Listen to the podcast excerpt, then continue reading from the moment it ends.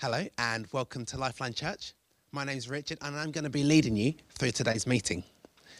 Special welcome for people visiting us for the first time or if you're visiting us internationally. And a special welcome to a special couple. Today, David and Margaret Ackerman are celebrating their 50th wedding anniversary. Congratulations to you guys. So, happy Easter to everybody out there. Now, we say this to each other, but sometimes it's really good to just stop and think about what that actually means. So, I've got a Bible verse which really summarizes it. So, it's 1 Corinthians 15:3. Christ died for our sins according to the scriptures, that he was buried, that he was raised on the third day according to the scriptures. So basically, Jesus died and he rose three days later. But that's still really quite cryptic. So, what's it all about? It's about the fact that God is interested in us, He wants a relationship with us. It says in the Bible that He used to walk through the garden with Adam, a lot like many of us have been walking through Goodmates Park together over the last few months. But we decided that we wanted something else. We turned our backs on God and sin entered. Sin is anything that separates us from God and our relationship. And the thing is that sin needs to be atoned for, it needs to be paid for. And that's where Jesus came in. God wanted to stay in relationship with us, He wanted to be able to walk in the garden like He did before. So He sent Jesus, who died for us. Like it said in that scripture, He died for us and He atoned, He paid for our sins. In doing that, He created a way for us to come back to relationship with God. But He didn't stop there. Like it says, on the third day, He rose again. So, what's the point in that? Actually, He managed to beat the power of sin, He managed to beat death, sin's number one strength.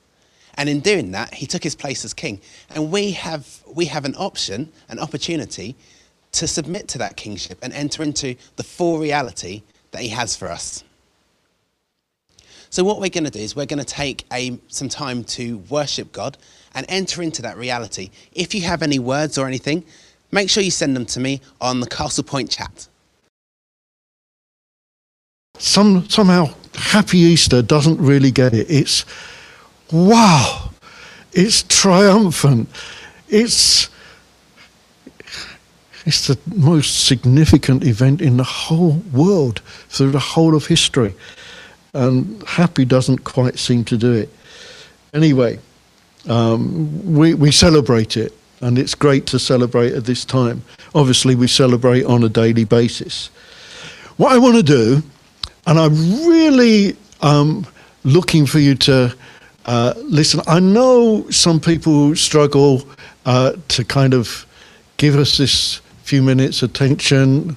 I know for younger people sometimes it's more difficult.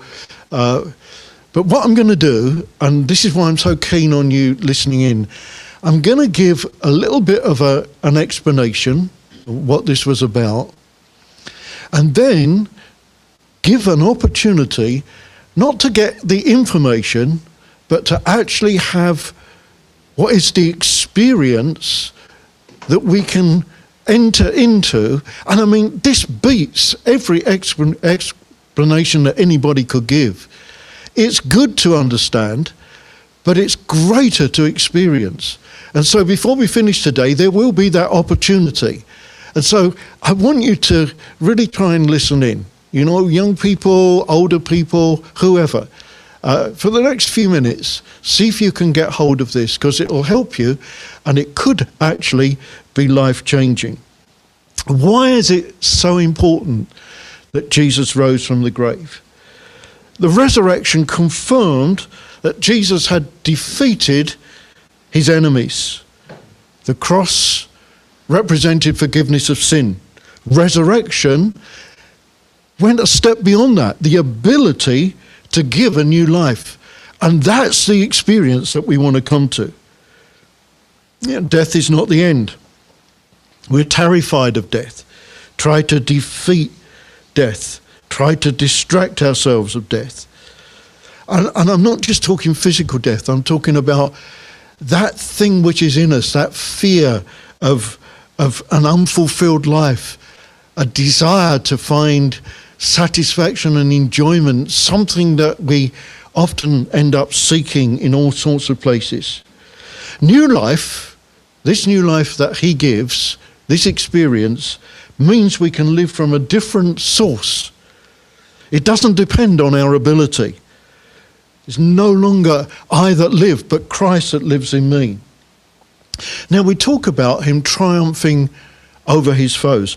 I want to just take a few minutes just to explain what are these foes? What are these things that he triumphed over? First of all, sin. Bible tells us for what the law was powerless to do, and we can express the law in terms of the laws of the Bible or the laws uh, uh, of, that try to help us to be good and decent.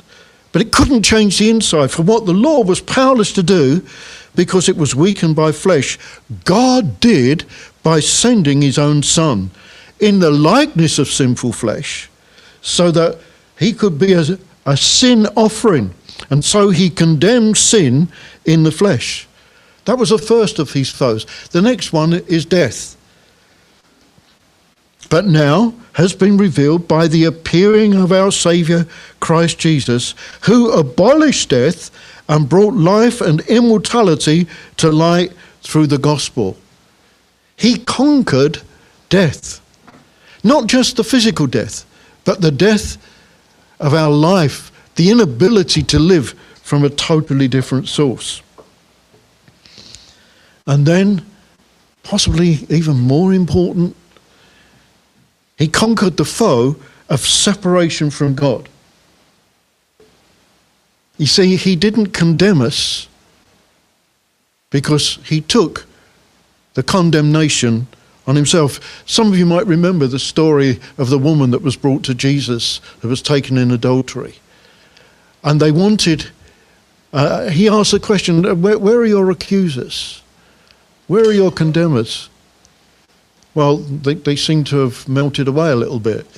But he says, Neither do I condemn you. You see, we've got to understand, sometimes people get the wrong idea of, of, of, the purpose of God. It's not to condemn, because he took the condemnation upon himself. He didn't come to condemn us, he came to actually rescue us from our own sin and condemnation. For if, while we were God's enemies, we were reconciled to him through the death of his Son, how much more? Having been reconciled, shall we be saved through his life. We've got a little illustration to show you, which I'm going to show you, we're going to show you in a moment. Basically, how he, he won by seeming to lose. How he did what was necessary to destroy sin without destroying those who were the hosts of sin. See, we were entangled in sin. Just think about it again. Uh, we were entangled in sin. Think about the illustration. Sin was holding us. We were embracing sin. We were unwilling and unable to come to Jesus. There was no way that God could eliminate sin without eliminating us. He couldn't get a clean shot at sin. So Jesus laid down his gun, if you like, his life, and drew the sin upon himself. Sin left us to attack him. This is what happened at the cross. This is why I wanted you to have some understanding and explanation yeah, it's not a deep theological thing. It's simply understanding what God has done. He drew sin upon himself. Sin left us to attack him. And Jesus took the sin to the grave. but in his resurrection, Jesus triumphed over sin and has now reconciled us. Thank you, and Jacob and Elliot and Oliver. You see, I can be focused on righting the wrongs in the world. But if I'm not in right relationship with my brother or my sister or my wife or even the boss at work, because my heart is not in the right place, See, the righting of the wrong in my heart cost no less than the life of the Son of God. Let me say that again. The righting of the wrong in my heart. See, we tend to think, and people tend to say, well, I've been good and I've, I've never robbed anybody and uh, I've, I've not even broken the speed limit. I mean, you, you hear all sorts, but that's not the point. See, the sin in our heart, that basic sinful nature, is what needed to be dealt with. Righting the wrong in my heart cost no less than the life of the Son of God. We don't want our sin to be highlighted because we know it can't be sorted out. And we put a lot of energy into hiding our, our ugliness, the darker side. Put up a good show, a good front. I don't want people to see what we're really like. I was seeing a little uh, interview thing. I think it was on. It was on the. Uh, I think it was on the television the other day, and it was this parenting guru. Um, like a confession thing, and she'd been somewhere uh, with her family. I mean, she's a, a, an expert on how to look after, bring up children, things like that. And uh, she was in the supermarket. She had a friend with her, and the kids were kicking off. And uh, she's quite well known. And uh, her friend said, "Well, let's pretend that, you know, it's very awkward for you. Let's pretend right now that they're my kids." And she said, "You know what I did? I let her do it.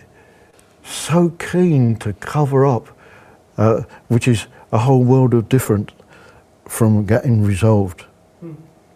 You see, Jesus didn't just come to point out our sin, He came to sort it out.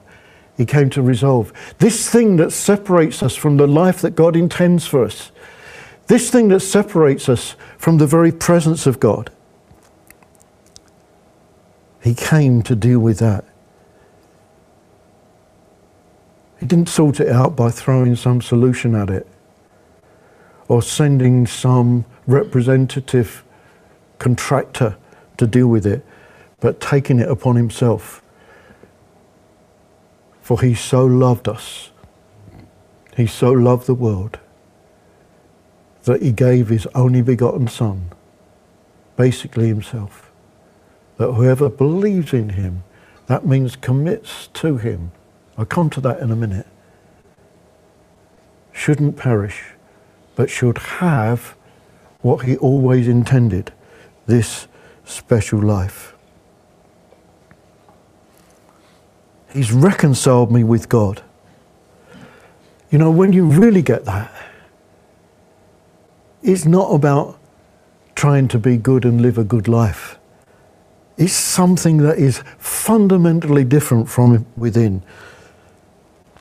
He's reconciled me with God. How can I not be moved by that? How can I not rejoice? He so loved me that he was prepared to do this.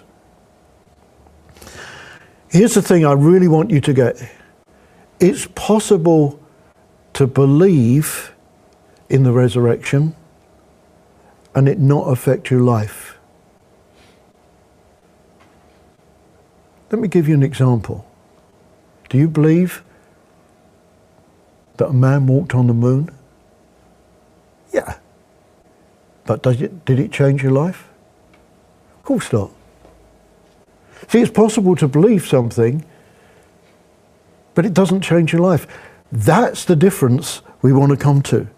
You think, even right there in the midst of it, the soldiers knew that Jesus had risen from the dead. They'd seen the angel, they'd seen the stone rolled away. They were the ones that were there guarding the tomb but they accepted a bribery from those who didn't want it to be known.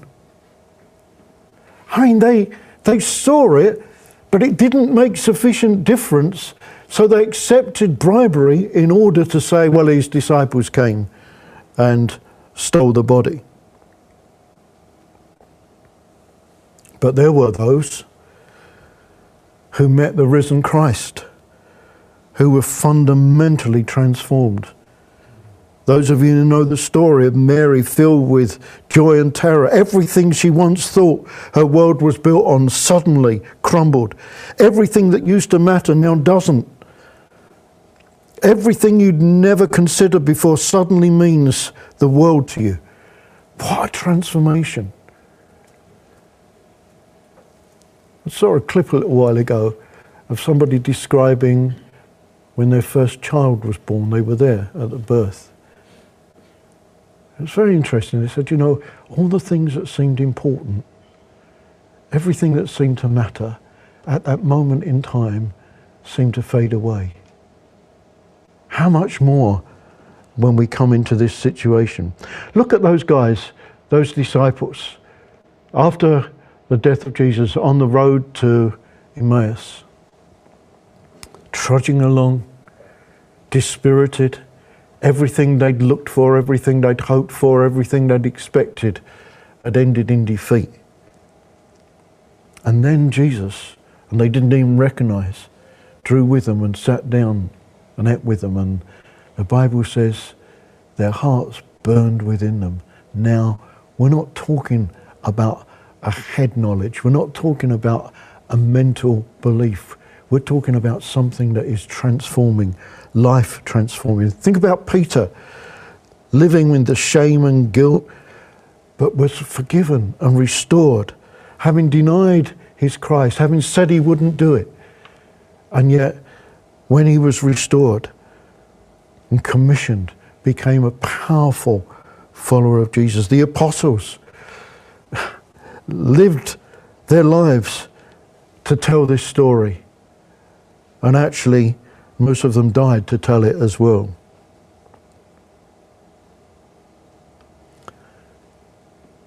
Do you want to really meet the risen, the risen Christ? In some cases, again,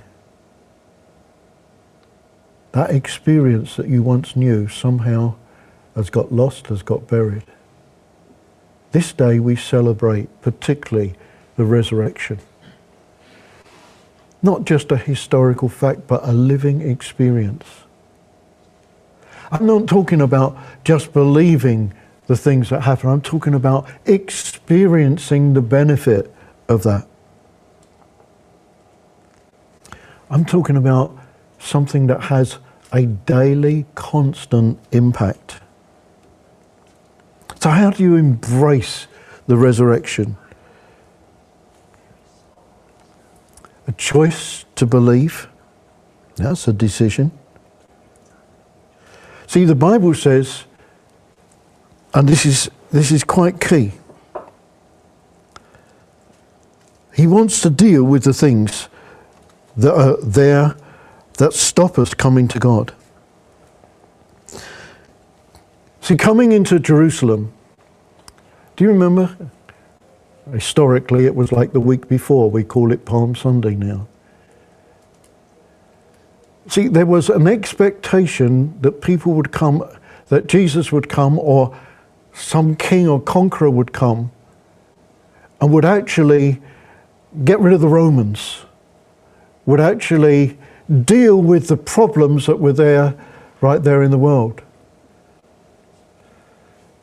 See, Jesus didn't come as was expected to do the things that they thought. He came to actually change us on the inside so that we could come into relationship with God.